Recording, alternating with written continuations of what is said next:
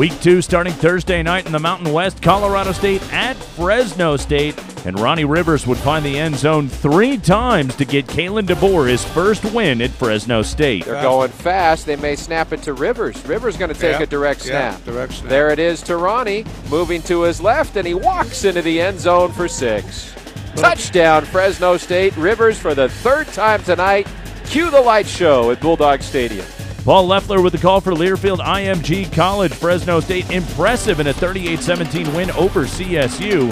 Rivers 164 total yards on the way to those three scores. The Bulldogs 1 and 1 on the year.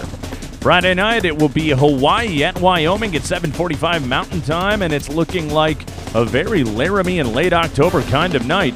Temperatures in the 30s with windy conditions expected. The Paniolo Trophy on the line for the Rainbow Warriors and the Cowboys. As I'm sure you already know, Paniolo is the Hawaiian word for cowboy.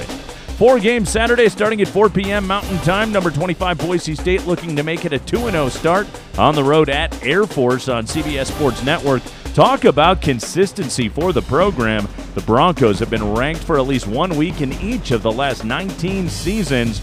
The rest of the Halloween night slate San Jose State hosting New Mexico at 4 p.m. Pacific on FS1. First game for the Lobos, the Spartans with a chance to start 2 0 for the first time since 1987. 1 0 San Diego State at 0 1 Utah State at 7:30 Mountain on CBS Sports Network. And then it's Nevada and UNLV in Vegas at 7:30 Pacific on FS1.